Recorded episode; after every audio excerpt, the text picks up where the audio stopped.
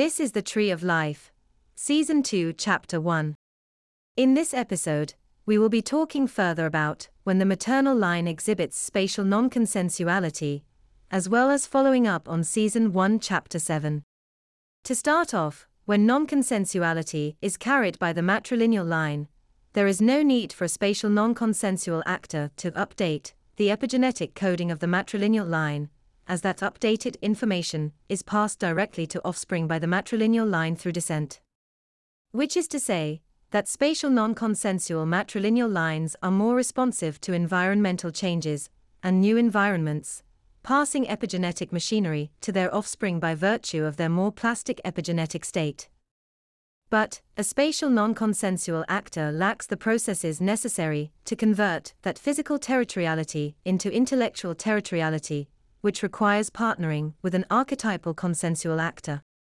Likewise, as is demonstrated by the fact that archetypal consensual lines can generate spatial non consensual actors, the epigenetic plasticity of a line is not genetic, necessarily, but rather may be predisposed to a particular state by genetics.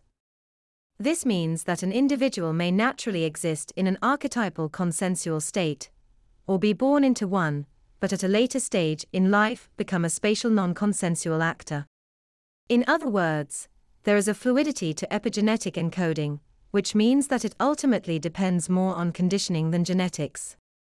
Finally, it is important to note that spatial non consensuality and archetypal consensuality are relational phenomenon.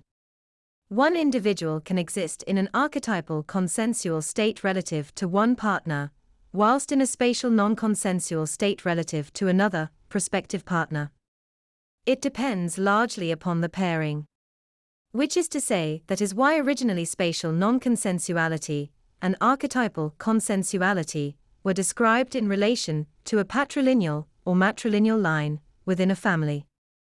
As these bonds are more durable and promote more static representation of each phenomenon.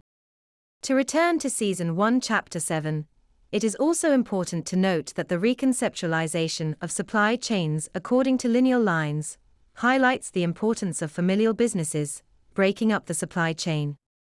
In other words, to take advantage of reciprocal altruism and the telescopic effect, public policy should encourage the growth and development of family businesses which would also benefit the formation of intellectual territoriality along familial lines.